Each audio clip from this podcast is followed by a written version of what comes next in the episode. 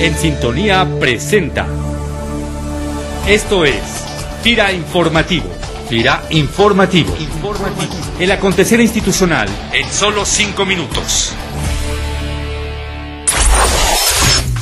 Hola, ¿qué tal? FIRA les da la más cordial bienvenida a este espacio FIRA Informativo en su décima octava edición, espacio donde les compartiremos información acontecida en los últimos días en nuestra institución.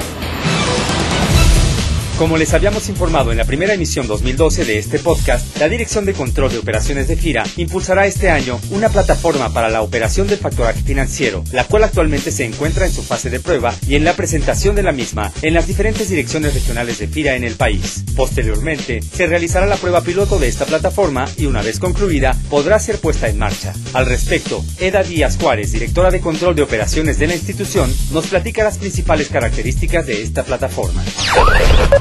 Esta nueva plataforma tiene características muy particulares, ya que todo el proceso de solicitud de crédito se realiza mediante banca electrónica, ya que tanto los compradores como los proveedores podrán hacer sus trámites en cualquier dispositivo que tenga acceso a Internet y se puedan conectar a la página de FIRA, como pueden ser los celulares. Otra característica muy particular de este nuevo esquema es que los intermediarios financieros ya no tendrán la necesidad de capturar información al momento de la solicitud de la disposición, ya que esta información se encuentra previamente registrada por FIRA y con los de la factura se complementará la solicitud del intermediario financiero.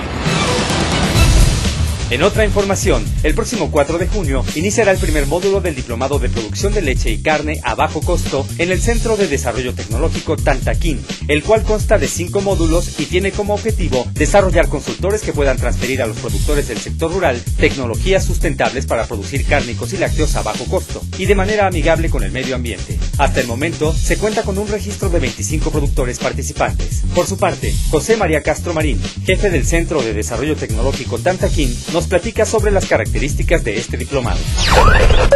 Hace falta muchos consultores en el país y la idea es formar consultores que puedan aumentar la producción, bajar costos bajo con tecnologías sustentables. Sí, la idea es de que el consultor pueda aprender a pastorear con un pastoreo intensivo tecnificado, no degrade las praderas, que sepa sembrar pastos, pero además de leguminosas como la leucaena, que hay que sean arbustos dentro de la pradera y que no esté el ganado sin sombra. Y también este, que aprende el consultor a conservar forraje. Con el apoyo de FIRA, la empresa morelense Grupo Moreno es hoy la única empresa que produce y comercializa limón mexicano persa y aceite esencial en México y en países como Alemania, Inglaterra, Estados Unidos y Hungría. Entérate de este y otros proyectos exitosos de FIRA haciendo clic en el micrositio 200 casos de éxito de la página principal de FIRANET. Bioener FIRA, impulsando el desarrollo sostenible del sector rural. Derivado de la estrategia institucional que se ha llevado a cabo desde principios de este año para el impulso de proyectos productivos sostenibles en el campo, los días 17, 18 y 19 de mayo se realizaron tres talleres para identificación de proyectos verdes en la Dirección Regional del Noroeste de FIRA. En ellos participaron productores, empresarios y personal de la institución, mismos que fueron impartidos por un representante del Programa de Naciones Unidas para el Medio Ambiente. En este sentido, el ingeniero Pedro Díaz Jerónimo, subdirector regional de promoción en el Noroeste, nos comparte detalles sobre los principales proyectos verdes que FIRA estará impulsando en esta región.